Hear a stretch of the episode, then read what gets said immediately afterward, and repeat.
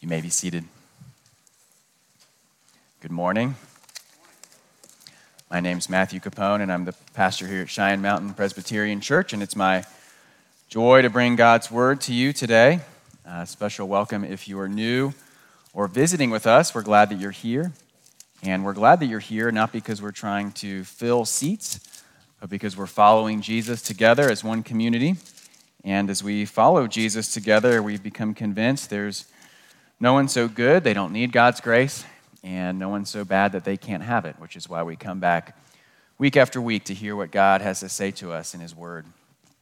We're returning now to our series in the Gospel of Mark, and you'll remember that the Gospels tell the story of Jesus in His life and His death and His resurrection. And when we left off in Mark a few weeks ago, we were in Mark chapter 14 we got hit from both sides in the passage that we looked at. You'll remember uh, we were looking at this passage where Jesus was anointed at Bethany, but before and after he was anointed, we sort of had this bookend. There's a plot that's going on to take his life.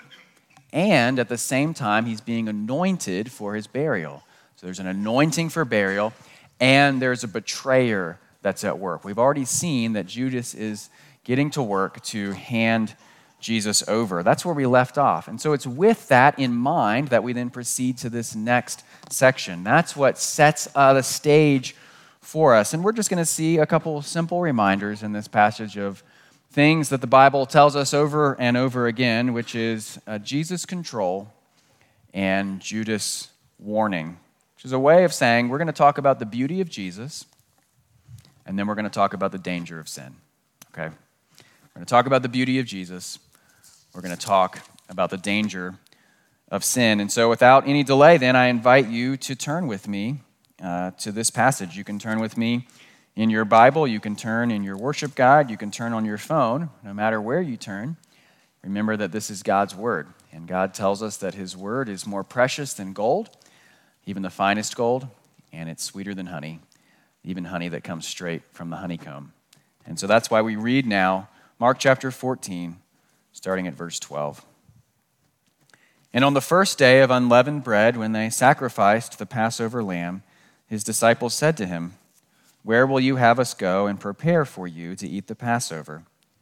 And he sent two of his disciples and said to them, Go into the city, and a man carrying a jar of water will meet you. Follow him, and wherever he enters, say to the master of the house, The teacher says, where is my guest room where I may eat the Passover with my disciples? Verse 15 And he will show you a large upper room furnished and ready. There prepare for us. And the disciples set out and went to the city and found it just as he had told them, and they prepared the Passover. Verse 17 And when it was evening, he came with the twelve. And as they were reclining at table and eating, Jesus said, Truly I say to you, one of you will betray me, one who is eating with me. They began to be sorrowful and say to him one after another, Is it I? He said to them, It is one of the twelve, one who is dipping bread into the dish with me. For the Son of Man goes as it is written of him. But woe to that man by whom the Son of Man is betrayed. It would have been better for that man if he had not been born. I invite you to pray with me as we come to this portion of God's Word. Our Father in heaven, we thank you for the riches and the treasure that you have given us in your Word. We thank you for the pictures and stories you present to us of Jesus over and over again. And we ask that you would help us this morning, that you do that again, that you would put a spotlight on, on Jesus and his love, his care, his control. You'd help us to see him more clearly than when we came in to worship this morning. So we ask that you'd encourage us. And we also ask that you'd challenge us with the example and the warning of Judas. Uh, most of all, you'd remind us of your grace and how you provide for us in our needs in the gospel. We thank you Though we can come with boldness to ask you for these things because we're not afraid of whether we've earned them or deserved them. We know quite simply that we haven't, uh, but instead we simply ask them In the mighty name of Jesus Christ, amen. Uh, you'll remember that we are now in the midst of the week leading up to Jesus' death and his resurrection, and Jesus has come, as many of the Jews have come, for the celebration of the Passover. And so there are thousands, tens of thousands of more people in Jerusalem than there would normally be. This city is packed like you might expect for an incredibly large conference or sporting event because people have gathered from all over the Jewish world to celebrate uh, this festival together. And that's what we see in verse 12 on the first day of unleavened bread when they sacrificed the Passover lamb. It's important then for us to be reminded of what exactly it is that they're celebrating when we talk about the Passover. If you're familiar with the story of God's people in the Old Testament, you'll remember in Exodus chapter 12, they need to leave Egypt where they've been kept as slaves. And God has performed a variety of miracles on judgments on the people of Egypt. And the last one he performs is to kill the firstborn of every family in Egypt because they will not let his people go. But he sets up a practice for God's people, for the Jewish people, to protect their own firstborns. What they are supposed to do, what God instructs them to do, is to have this meal where they have a lamb that's sacrificed, and they take the blood of this lamb and they paint it on the door frames of their house. And so, as the Spirit of the Lord goes through Egypt, it passes through Egypt, taking the lives of the firstborn of the Egyptian families, but it passes over God's people, the ones who have marked their doors with the blood of the Lamb. And so that's quite simply why it's called Passover. It's when God passed over his people. And he gives this to them as something they celebrate every year as a remembrance of his faithfulness and goodness and deliverance, that they are covered by the blood of the Lamb. That helps us to understand the incredible symbolism of what's occurring here because Jesus is going to be the final and ultimate Lamb whose blood is shed. We don't celebrate Passover anymore as Christians because we are covered by Jesus' blood. He's the ultimate Passover sacrifice. We'll talk about that even more next week, but that helps us understand how powerful this is that Jesus is going to celebrate Passover with his disciples. They're going to slaughter this lamb as he is going forward to be the final lamb. He's going to provide an even greater blood, an even greater covering, that not just the people of God in Egypt, but we are passed over by God's judgment because of Jesus' blood.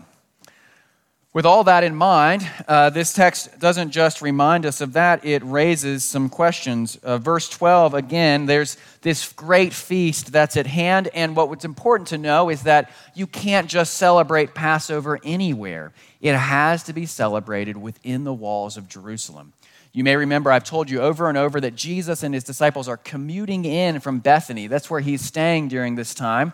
And so he's constantly traveling from the east towards the west into Jerusalem. Jesus has a commute other, every day, in other words, during this week. But now it's come time for something that cannot be celebrated at Bethany. And you can imagine it just would be true today if there was a major conference or sporting event something where lots of people are gathering into another city, accommodations are going to get snapped up just like that. The best Airbnbs in Jerusalem are not going to be available for Jesus and his disciples forever. It is important for them to have made preparations in advance. And so we can understand this question that the disciples have in verse 12 Where will you have us go and prepare for you to eat the Passover? It's a little late, by the way, to be making plans. You don't book a room the day of the conference, you book it months in advance. We have a conference that happens for pastors and elders in our denomination, and there's like a flurry when the rooms open up. And if you don't book it the day they open up, at this point, you don't get a room. And so there's all this drama, right, of trying to stay on top of when they're let out. It's surprising, in a sense, that Jesus' disciples don't know what the plan is. How is it that they can't uh, be aware of it until this point? it is too late for them to make new arrangements to be in Jerusalem. There are tens of thousands of out of towners here. And so it's good news that we find out that Jesus has, in fact, made a plan. But why has Jesus not told them about his plan? Why has he kept this a secret from them? And why, when they ask him, does he continue to keep it a secret? Watch this with me. He doesn't tell them the answer. So, verse 12, they ask. Verse 13, he has this whole code set up. So he sends out two of his disciples. He doesn't send them all. He says, You're going to go prepare, but I'm not going to tell you where you're going to end up. You have to go and identify uh, this man who's carrying a jar of water, and he's going to meet you. Now, this might seem like a strange sign, but you have to understand that in the ancient times, a man would not have carried a jar of water. He would have carried a skin of water. Women carried the pots or the jars, men carried the skins. Why that is, don't ask me. But one person's explained it this way it would be like Jesus said, Go and find the man who has the pink purse. That's the man you're supposed to meet. And so this isn't as confusing as we might think, but Jesus has set up this kind of coded system. So they're going to meet the man, he's got the pink purse, but he's not going to tell them where they're going. He's going to lead them to the spot, right? And then they're going to get to the house. Verse 14, and wherever he enters, then say to the master of the house, the teacher says, Where is my guest room? In other words, Jesus has not forgotten about arrangements for the Passover. Jesus has actually arranged a very complicated strategy far in advance. He set up a messenger with a special signal. This messenger is going to take them to the safe house where he's going to celebrate Passover. They're not going to know what's going on until they get there. And then Jesus himself is going to make sure none of the other disciples know what's going on until they get there. Verse 16 the disciples set out and went to the city and found it just as he has told them, and they prepared the Passover. Why all the secrecy? Well, remember what I reminded you of the beginning. There's two things from the previous passage, and I'm going to add a third. Chapter 14, verse 1, we found out the chief priests and the scribes were seeking how to arrest him by stealth and kill him. Jesus has people who are out for his life and we learned that they were cautious about doing it with the crowds. They kind of need to do it secretly, but that, that problem solved by Judas. Judas is going to help them out. Verses 10 and 11. The chief priests and Judas have this gathering, and there's money that's offered. And so we're told, and he sought an opportunity to betray him. So Jesus has people who are out for his life. He has someone who's an insider who's going to give up the goods. On top of that, we learn in the Gospel of John, chapter 11, the chief priests and the Pharisees had given orders that if anyone knew where he was, he should let them know so that they might arrest him. The point is this Jesus is a master of operational security. Okay? Jesus knows that this plan could be easily sabotaged he knows that Ju- Judas is seeking for an opportunity to betray him. And so none of the other disciples can even know where the meeting is happening. It is not an exaggeration, an overstatement to say Jesus has set up a safe house so he can celebrate Passover without being killed. That's why all these steps have been taken. Somehow, without consulting any of the disciples, Jesus has set all this up. Jesus is going to, be, uh, to allow himself to be arrested, right? We know that if you're familiar with the story, but his time has not yet come. Why? Jesus needs to instruct his disciples. Jesus has more than he needs to share with those who love him and follow him. Jesus still needs to establish their celebration of the Lord's Supper he still has his time of prayer that he's going to invite them into, that we'll see in a few weeks.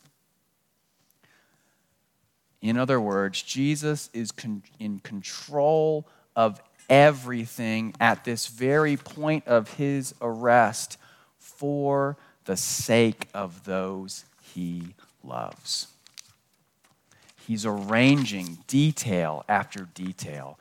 He is meticulous and careful in every step so that he can care for them.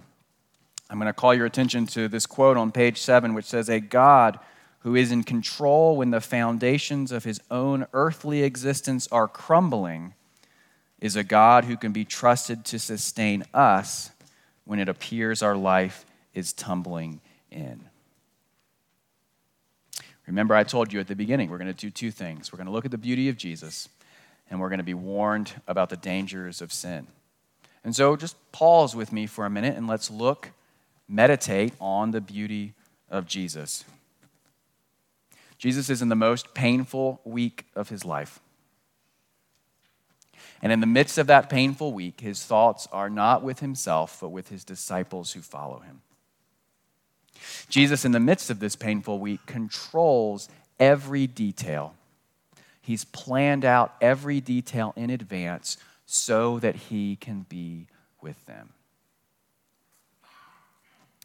Jesus continues to arrange the world so that his people are cared for. What he is most concerned about is making sure his disciples receive the shepherding they need. He's concerned that they receive the care that they need. Brothers and sisters, the same is true for us. God arranges and controls the tiniest details of this world for the sake of his people. That is his heart and his concern. Jesus cares for you at great cost, arranging all things. Jesus arranges all things when you're diagnosed with cancer. Jesus arranges all things when your child is ill. Jesus arranges all things when the culture and the world around you appear to become more evil every day. And when you PCS and move from one station to another, Jesus arranges all things. So just look with me at Jesus. His plans are never foiled. He already has it all figured out. That's true here as he's on his way to his death and he's caring for his disciples. And it's true for you this week and last week and next month and next year for the rest of your life. That is the glory and the beauty of Jesus. Remember the famous words of Gandalf to Frodo when he said, A wizard is never late, nor is he early. He arrives precisely when he means to. Brothers and sisters, the same is true of our God as He works in our lives. That is the beauty and glory of Jesus Christ. We don't just see Jesus' control here, though, we also have a sobering warning from Judas. Notice what happens at this meal. Jesus is eating, he's here uh, with the 12. And he drops this truth bomb on them. Verse 18 Truly I say to you, one of you will betray me, one who is eating with me. Did you notice how the disciples responded to that? They didn't respond with indignation. In fact, we see in verse 19, they began to be sorrowful and to say to him one after another, Is it I? The disciples grieve at the very thought that they might hurt Jesus. Just to think about such a thing, just to imagine such a thing, is enough to make them sad. There's a, there's a sweetness, there's an innocence to the disciples' posture here that I, I, I don't want you to miss. They don't say, I would never do that. Peter is going to say that later. Uh, but they don't say that here. They don't say, I would never do that. No, they say, I hope it's not me. I hope I'm not the one who betrays our beautiful Lord. And so we have this example from the disciples of what a tender heart, a godly heart looks like someone who's close to God and moved by his things is sorrowful even at the thought of betraying Jesus. Christian, is that your heart? Are you sad even at the thought of hurting our Father God? Are you sorrowful even at the thought of damaging the community that you love through your words? Are you sorrowful even at the thought that you might be at risk of giving in to materialism rather than generosity? Are you sorrowful even to think about wallowing around in sexual sin? Do those things grieve you? Because they grieve the disciples here. Yes, the disciples are mistaken at many points, and they love Jesus. And so, even the thought of hurting him in this way makes them sorrowful. Uh, I'm going to call your attention to page eight of your worship guide, where there's this beautiful quote from the Puritan Richard Sibbes, who I've been quoting for a while now. He says, True humility quakes at the threats as the very frowns of a father will distress a dutiful child. Carnal people, he means fleshly people, people who don't work, walk in the Holy Spirit, are like men that hearing thunderclaps afar off are never a whit moved. But when it is present over their heads, then they tremble. So hypocrites care not for judgments that are afar off. In other words, hypocrites don't care about sin until they have to face its consequences. God's people hate sin even when they see the clouds on the distance. That's what is true of the disciples. Does that describe you? Do you have a tender heart? A heart that is moved even at the thought of sin.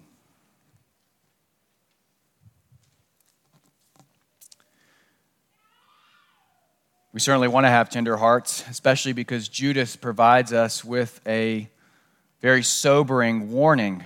He gives us an example of what a hard heart looks like, and he shows us how we get there.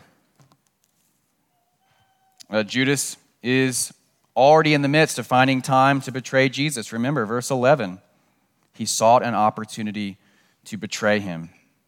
And then Jesus just says it outright Truly I say to you, one of you will betray me, one who is eating with me. Eleven disciples have a tender heart, sad at even the thought of betraying Jesus. One disciple is not. Which reminds us of this it is possible to physically be close to Jesus and spiritually be far, far away. It is possible to be deeply embedded in the church and in a spiritual community and to be far away from Christ. It is possible to come week after week and join with God's people and to have a hardened heart. Jesus reminds us of this not just once, but twice. Verse 17 he says that this person who's going to betray him, eating with him. Truly I say to you, one of you will betray me, one who is eating with me. Even worse than that, verse 20, one who is dipping bread into the dish with me. The Gospel of John indicates that Judas was not just at the table with Jesus, he was sitting next to Jesus. He was as close as one could get and yet far away. And then Jesus outlines for us the most painful truth of all in verse 21. Woe to that man by whom the Son of Man is betrayed. It would have been better for that man if he had not been born. And Jesus is making the point that being separated from God is worse than if you'd never existed being separated from God, fully, finally, eternally, is worse a fate than never having existed. That is how bad it is. It is better not to have been born than to reject Jesus Christ. And yet, as one of his 12, that's exactly what Judas does. It's not hard for us either to figure out how Judas got there because Judas is someone who refused to struggle with his own sin. If you've been here before, when I serve the Lord's Supper, I say, Hey, this table is not for you if you're refusing to repent of sin. And then I follow that by saying, But if you're struggling with sin, this table is for you which is to say that we know that the Christian life is not one in which we are finally free from the presence of sin in our lives, but it is one in which we're fighting against the presence of sin. And if we are not fighting against it, then the battle is, in a sense, already over. Uh, in John chapter 12, we're told that Judas had been stealing from the money bags. This was not just a split decision where Judas woke up one day and decided, you know what, I'm going to betray Christ. No, day after day, week after week, Judas had chosen to no longer struggle with sin. Judas had chosen not to take it seriously, not to repent. And so beware.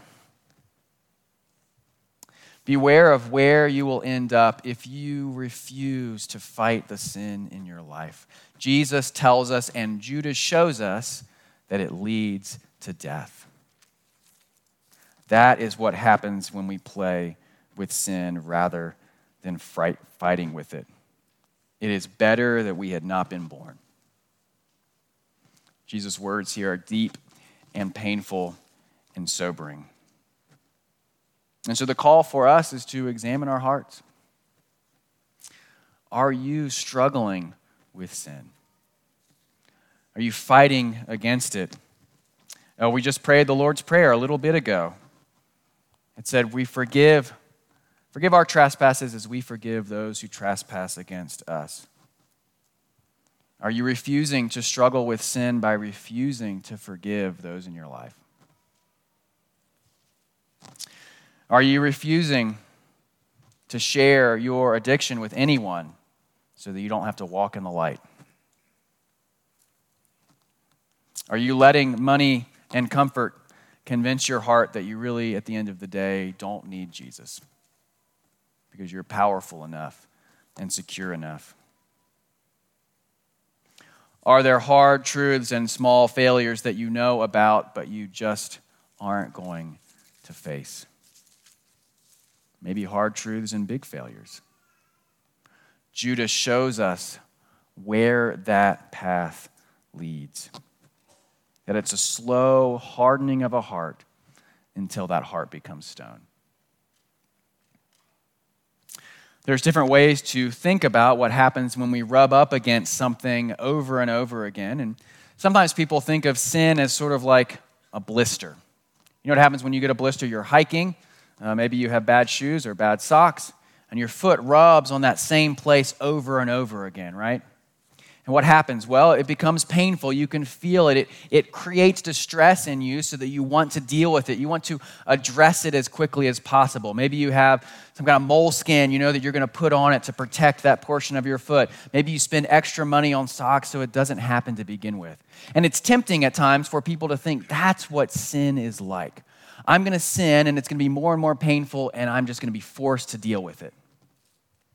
But in fact, what the Bible tells us about sin is very different than that. It is not like a blister. It's actually a little bit more like this. If you uh, play a stringed instrument, if you play a violin or a viola or a guitar, and you play it over and over, you know what happens to your fingers over time? You're going to develop calluses, right?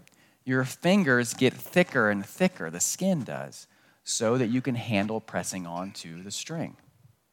In a sense, your fingers become desensitized to this, this, the string. We might even say your fingers become hardened. That's actually what sin is like. Sin is not like a blister. Sin is like the calluses on your finger from playing an instrument. The more and more you come into contact with it, the less and less seriously you take it, the more and more you refuse to struggle with it,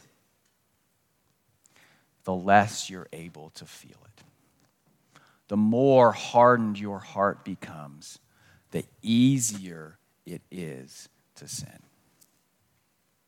That's what happened to Judas here. Judas played the guitar of sin long enough that his heart became completely hard. It was not a blister, Judas' heart was a callus. Don't let your heart become calloused by sin. Don't go back and touch it over and over again, thinking it won't have any consequences. Uh, thankfully, though, there's a greater hope for us than that. There's a sobering principle here that points us to a great truth. The sobering principle I've told you, verse 21 it's better that you wouldn't be born than be separated from God. And yet, what is it that Jesus is about to do? Jesus is about to be separated from his heavenly Father on the cross. Jesus is choosing something that is worse than never having existed. That's how bad, that's how painful, that's how serious Jesus' sacrifice on the cross was. He chose, in a sense, Judas's fate for a time so that he could save you. Jesus chose Judas's fate for a time. He was separated from the Father. In fact, not only is he separated from the Father, he's carefully arranging everything towards that end. He will be arrested when he is ready. Brothers and sisters, that is how much our Lord Jesus loves us. Fact, that's how much he loves you. That's how much pain he was willing to endure how could we not have tender hearts? How could we not be sorrowful even at the thought of sin when we see the clear picture of our Lord and of his love for us? It is not hard at that point, but easy. I've told you before as we've worked through the Gospel of Mark that there's an observation's been made that as you go through the Gospel, uh, the third category of people disappear. At the beginning, there's three categories. You've got people who are on Team Jesus, people who are against Jesus, and people who are just in the crowd. They're looking on. And as we go through the Gospels, that middle category recedes into the background. There are those who are for Jesus and those who are against him. And what the gospel writer is saying is that as you see this story of Jesus, as you walk along this road, ultimately you are in one of those two camps. You have to choose are you going to be for him or against him? Are you going to embrace the Savior or will you reject him? Either you follow the path of, G- of the disciples, the path of a tender heart, or you follow the path of Judas, the path of a heart of stone. Brothers and sisters, which one will it be? Let's pray. Our Father in heaven, we thank you so much that you sent your Son to choose something that was so painful that it was worse than never having existed, to be separated from you. We thank you that He did it for our sake, controlling and arranging everything at every point and every moment to care for us, your people. We ask that you would show us that in great clarity and beauty, that we would see Jesus and His love and His glory and His sacrifice and it would melt our hearts, that we would have not hearts of stone, but hearts of flesh, not hearts that are hard, but hearts that are tender.